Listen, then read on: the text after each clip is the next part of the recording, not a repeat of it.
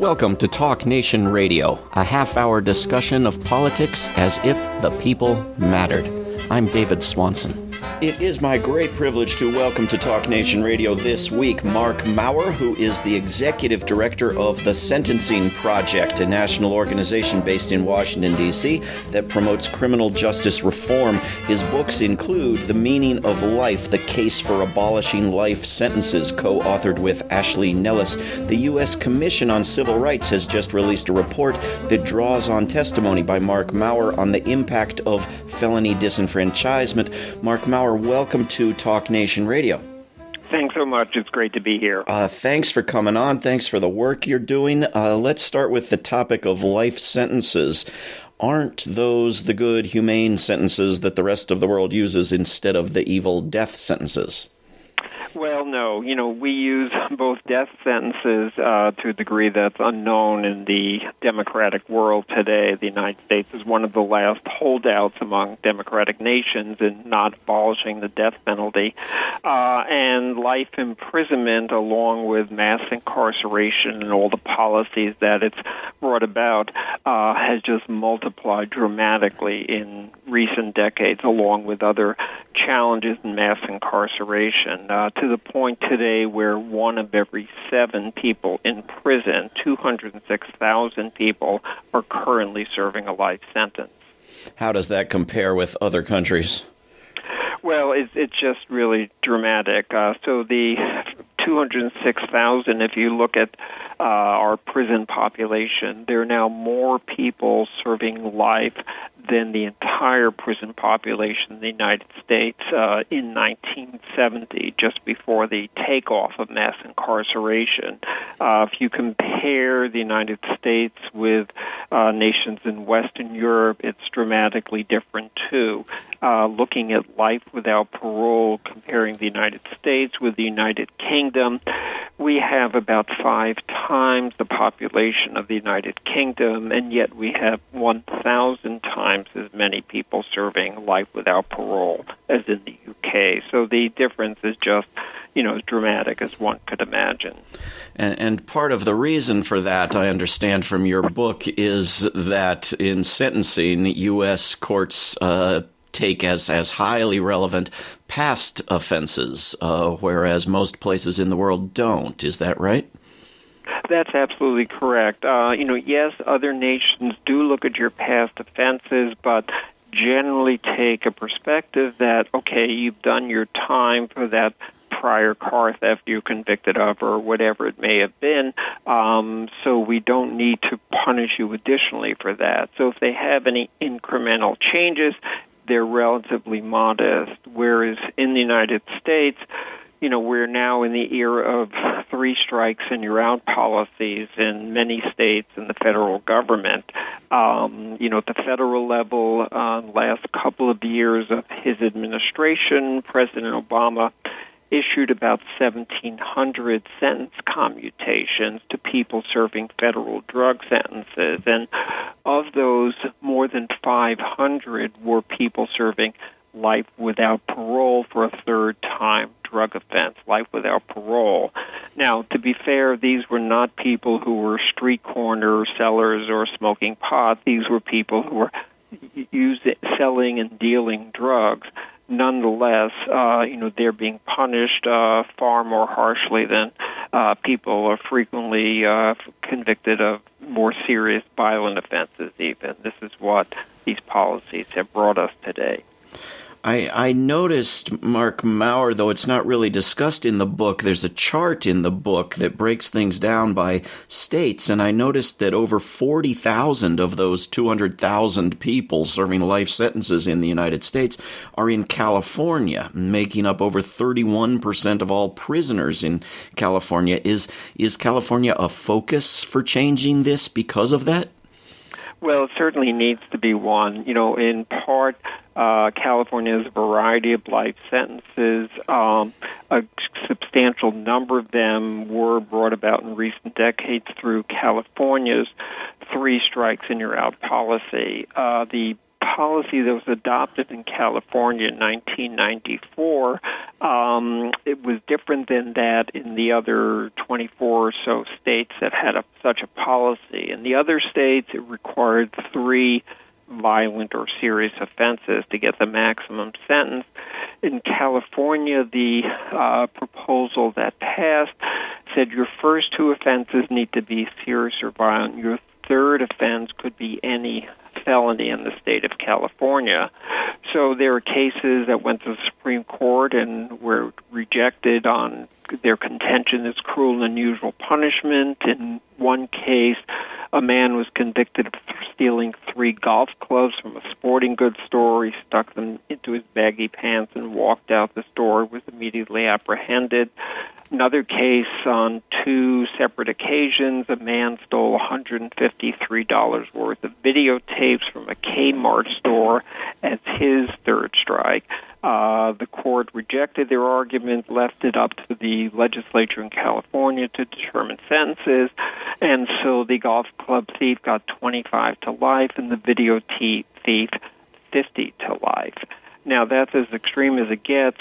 Um, thankfully, just a few years ago, voters in California adopted a ballot measure that scales back the three strikes policy somewhat. So now your third strike also needs to be a serious or violent offense. You can't have golf clubs or things like that.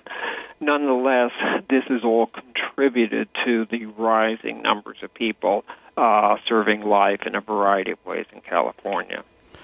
Given the the attention that the death sentences get, and you bring this out in the book, uh, there are special rights and, and concerns and reviews uh, around death sentences that there aren't around life sentences. And yet we've seen uh, all of these uh, death row inmates exonerated uh, by evidence, uh, having been served by incompetent lawyers. Uh, I, am guessing it, it, seems very likely that's even more the case with those serving life sentences, that a higher percentage of them are actually factually innocent innocent. Um, what do you what do you think uh, is the likely percentage? Mm-hmm. Yeah, well, that that's certainly there's every reason to believe that, that that's the case. Um, you know, when it comes to death penalty defense, you know, we should not for a moment think that there are adequate resources or protections provided in death cases. You know, it's still uh, the case that huge numbers of these cases are handled by inexperienced attorneys or attorneys with limited resources or prosecutorial misconduct, a whole broad variety of, of problems that have been documented over many years. Uh, but nonetheless, you know, when you're faced with a death sentence, you do have certain legal and procedural rights, and that's why so many of the death cases go up and down through the court system, and there's appellate review and many other things like that. Uh, unfortunately, because of organizations like the Innocence Project, you know, we now have seen well over a hundred people uh, exonerated from their death sentence, uh, typically through DNA technology that has demonstrated their innocence. Um, so, you know, we can only imagine how close some of them came to execution. When it comes to life imprisonment, um, you know, that's pretty much the end of the story once you're convicted. You if you have the resources and there are issues at your trial, you may be able to retain an attorney to file an appeal. Um, you have no right to get DNA technology evidence or things along those lines. So the level of scrutiny is far lower than it is in, in death sentence cases, uh, and therefore, given that the numbers of people serving life is dramatically higher than those serving death now, um, there's no reason to believe that the numbers wouldn't be in the range of several thousand or so uh, if we had adequate resources to investigate these cases fully. There was a, an article some years back in the Nation magazine that extrapolated from the the small number of people uh, exonerated by the existence of DNA evidence and the right to appeal and so forth, uh, and they suggested approximately 136,000 innocent people uh, in U.S. prisons. Uh, when you say several thousand, that seems that seems quite a bit smaller.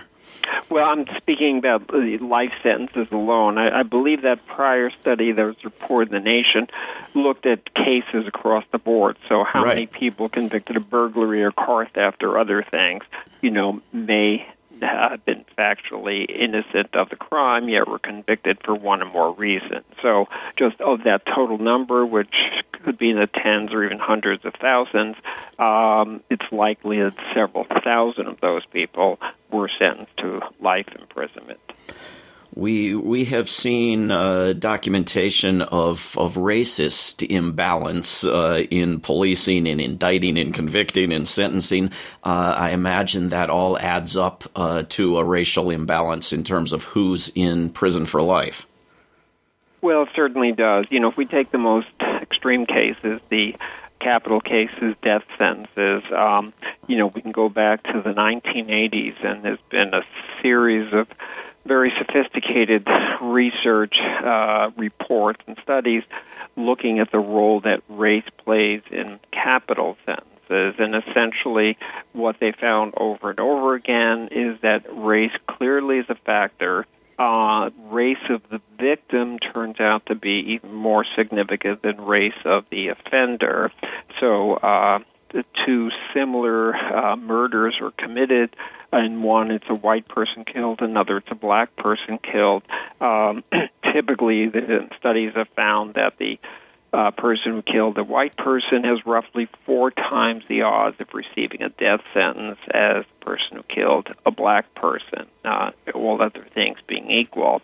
Um, so there's no reason to believe that we wouldn't see similar kinds of outcomes with life imprisonment as well. Again, we face the problem that there's been much fewer resources devoted to looking at this issue. We don't have the same level of studies that we do on the death penalty. Um, you know, when the Supreme Court was presented with evidence in 1987 on death sentencing and racial dynamics. It was a case called McCleskey. Uh, it was a Georgia case. A black man had been convicted of killing a white police officer. Uh, the court rejected the argument of racism in the outcome. They didn't quarrel with the evidence that was presented, which was very sophisticated and looked at hundreds of uh, death sentences and uh, murder cases in the state of Georgia. They didn't argue with that, but their reasoning was um, we can't tell, or Mr. McCleskey, the defendant, can prove that racism was a factor in his particular death sentence. And of course, you know, that's always going to be virtually impossible. You know, no judge or jury is going to come out and say the reason we're giving you a death sentence is because you're a black man. Uh, and in most cases, this is not necessarily conscious racism. It's the racism that we all grow up with and still have within us in American society. So members of the jury and others may believe they're acting in a race neutral way, but the overwhelming evidence across the board shows that's not the case. So we know that race still plays a significant role.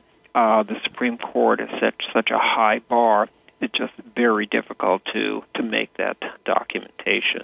And and just to be clear, we do know that apart from the reasons why uh, African Americans and other people of color are very disproportionately represented among uh, those in in prison for life in comparison with the general population of the United States, right?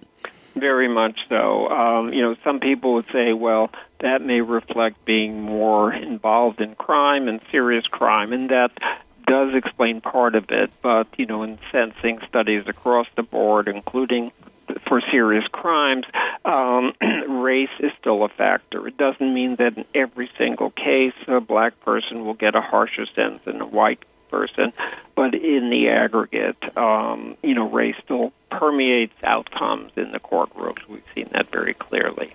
We are speaking with Marc Mauer, who is the executive director at the Sentencing Project, uh, and his books include the book we are discussing, The Meaning of Life The Case for Abolishing Life Sentences. Uh, I noticed that among the questions that the New York Times recently asked uh, the Democratic uh, primary candidates for president was their view on uh, the death penalty, uh, and they all, or virtually all of them, are opposed to it. Do you expect that anyone will? ever ask them about their opinion on life sentencing. Well, I don't know where we're that close to that, but I, I think it, it's uh, remarkable and encouraging that even on uh, the death penalty, uh, the responses that we're seeing, you know, is not that long ago that um, you know Democrats as well as Republican candidates for president, uh, you know, would almost always indicate their support for the death penalty. Um, Al Gore, running in 2000, said he believed the death penalty was a deterrent. Uh, when Barack Obama was president, you know, he said, well, there's still cases where he supported the death penalty, even though he had some problems with it. Um, you know, it typically, you know, has not been viewed by political consultants and others as a smart thing to uh, come out and say one is opposed to the death penalty. So, you know, I take uh, heart in the fact that now we have virtually all the Democratic candidates, you know, some to the left, some centrist, uh, all saying that they're opposed to the death penalty. It's, I think, a reflection of the, you know, movement to challenge mass incarceration, to challenge racism in the justice system, and it's it's encouraging that we've made this important step. Um, next, of course, yes, I'd like to see them take on life imprisonment and the challenges of those issues as well. Um, as you know, there are those who will argue that uh, if you're not going to have the death penalty, then you have to have life in prison without the possibility of parole in order to satisfy the irrational drive for vengeance uh, that motivates those who want the death penalty, which you are depriving them of. Uh, how do you respond to that? Well, you know, if we look at other industrialized nations, they take a very different approach to that. You know, what they say is that it's not so much how much vengeance, you know, we need to encourage among people, but that, you know, we should take serious crimes seriously and we should also have a justice system and a sentencing structure that's proportional. So, you know, virtually all of us will agree that murder should be punished more harshly than robbery, which in turn should be punished more harshly than auto theft and so on. You know, in order for the system be perceived as fair, we need that sense of proportion. So in many nations in Western Europe, it's very unusual, either in law or in practice, for anyone to serve more than 20 years in prison, even for the most serious crimes. So it essentially means, you know, if you're convicted of murder, maybe you'll spend 20 years in prison. If it's robbery, maybe it's 10. If it's a car theft, maybe it's 2, and so on. So I think that's what needs to come across to the public that you know, we don't need these extreme forms of punishment uh, to show that the justice system is responsive to crime, cares about victims, and the like. What we need is a system that's structurally fair, that tries to eliminate bias in every way it can, uh, and demonstrates that uh, justice and fairness need to be central to how we set up these systems. And that's the proposal you make in the book, correct? Marc Mauer is that there be a 20 year cap on sentences, uh, both going forward and applied retroactively. Yes, very much so. And this builds in many ways on, on policies we've seen in comparable nations. Uh, it's mostly motivated by something we've known in criminology for a very long time, which is that crime is a young man's game, as they say, and increasingly a young woman's game. That you know, young people in the ages 15 to 24 um, experience a higher risk of becoming involved in crime. This is a finding that cuts across issues of race, class, nationality, you know, whether it's hormonal or uh, peer involved or whatever. Uh, we see that crime rates rise and those risks in the late teens and early 20s, but we also know that people age out of crime quite rapidly for the most part. So by the late 20s and 30s, and certainly by the 40s and 50s and 60s, the chances of a person being involved in crime are far lower than they were for that teenager. Um, you know, the armed robber we sent to prison the age of 25 for a 30 or 40 year sentence by the time that person is 30, 35, 40, in most cases is much less of a risk to public safety. So what that means is that life sentences produce diminishing returns for public safety. The longer we keep people in, the less additional crime we're preventing. And we're also spending enormous resources, which would be much better used for that group of 14, 15, 16 year olds who are beginning to enter the high crime rate years, you know, what could we do to work with their families and communities to prevent some of those problems from developing? So that's where the 20 year maximum proposal comes from. Sounds ridiculously sane and reasonable for this country. I hope it uh, finds traction. Uh, Marc Mauer, there, this report I mentioned from the U.S. Commission on Civil Rights called Collateral Consequences The Crossroads of Punishment, Redemption, and the Effects on Communities. We will put a link to it up at talknationradio.org. Uh, talk about what uh, disenfranchisement is and where it came from and what the uh, what the harm is that it does. Sure. Well, you know, felony disenfranchisement, the loss of the right to vote for a felony conviction, in some cases goes back to the time of the founding of this nation. You know, here we were set up as an experiment democracy, but it was a very limited experiment. A group of wealthy white male property holders granted themselves the right to vote. So women couldn't vote, African Americans, illiterates, poor people, and also people with a felony conviction. And over the course of 200 years, we've done away with all those other exclusions, and the sole major group uh, left that is not eligible to vote are those people with a felony conviction. Uh, these policies are established, you know, by each one by a state, and their states are all over the map on these.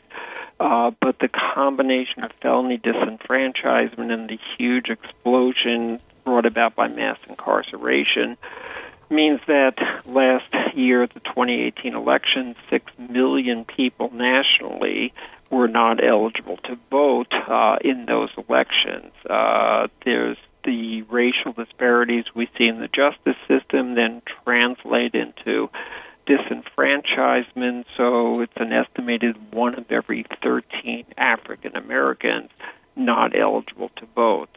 So these are issues that I think are very fundamental to questions of democracy, but at this level, it's also likely that they're affecting electoral outcomes as well, uh, certainly in the states that are the most restrictive in this regard.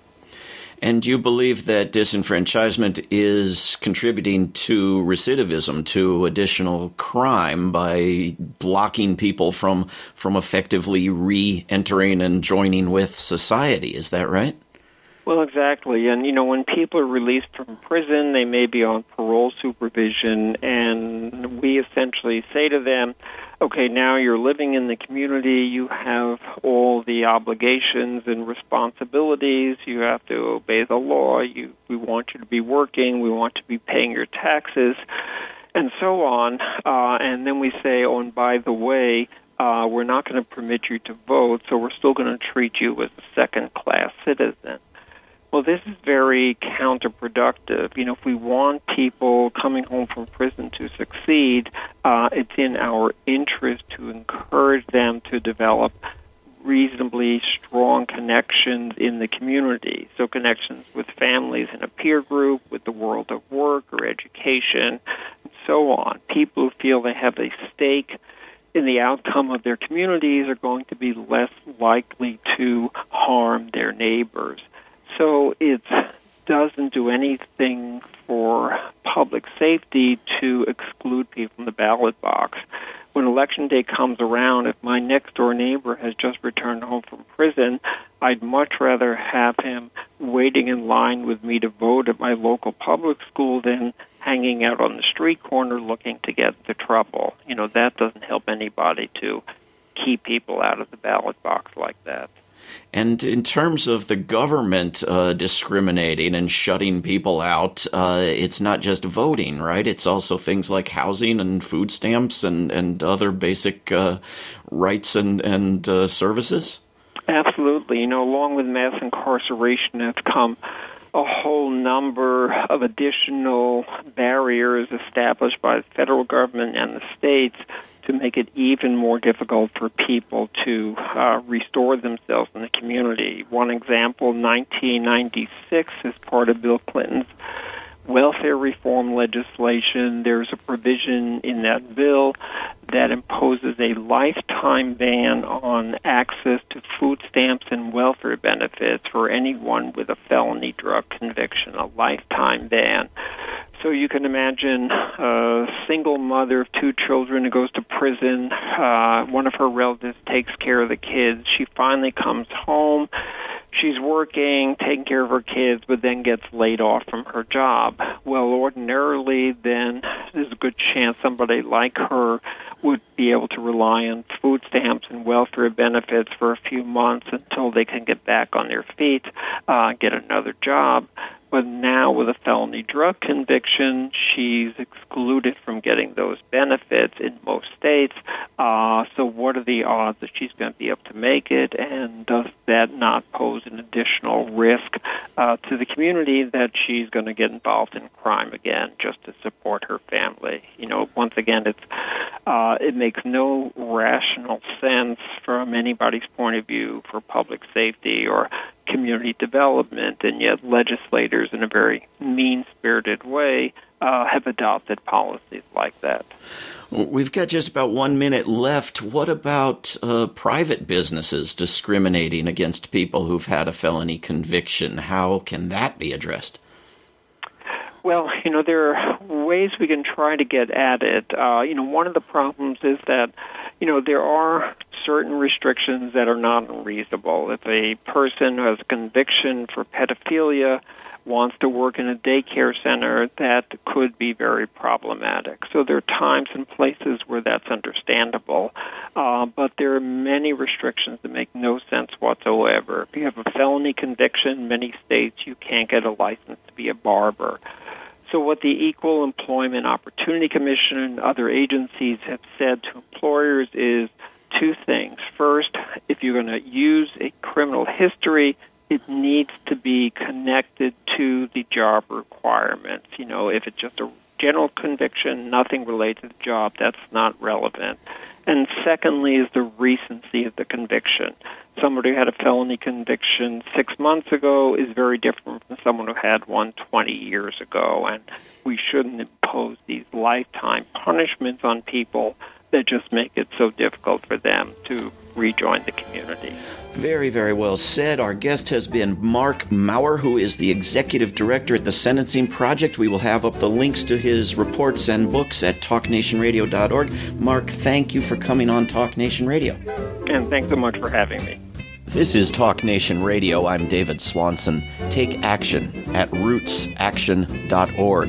Help end war at worldbeyondwar.org. All past shows can be heard at davidswanson.org. Talk Nation Radio is produced in Charlottesville, Virginia, and syndicated by Pacifica Network. If you are listening to a nonprofit station, please support that station. Talk Nation Radio is funded by contributors at davidswanson.org. There is no way to peace. Peace is the way. Until next time.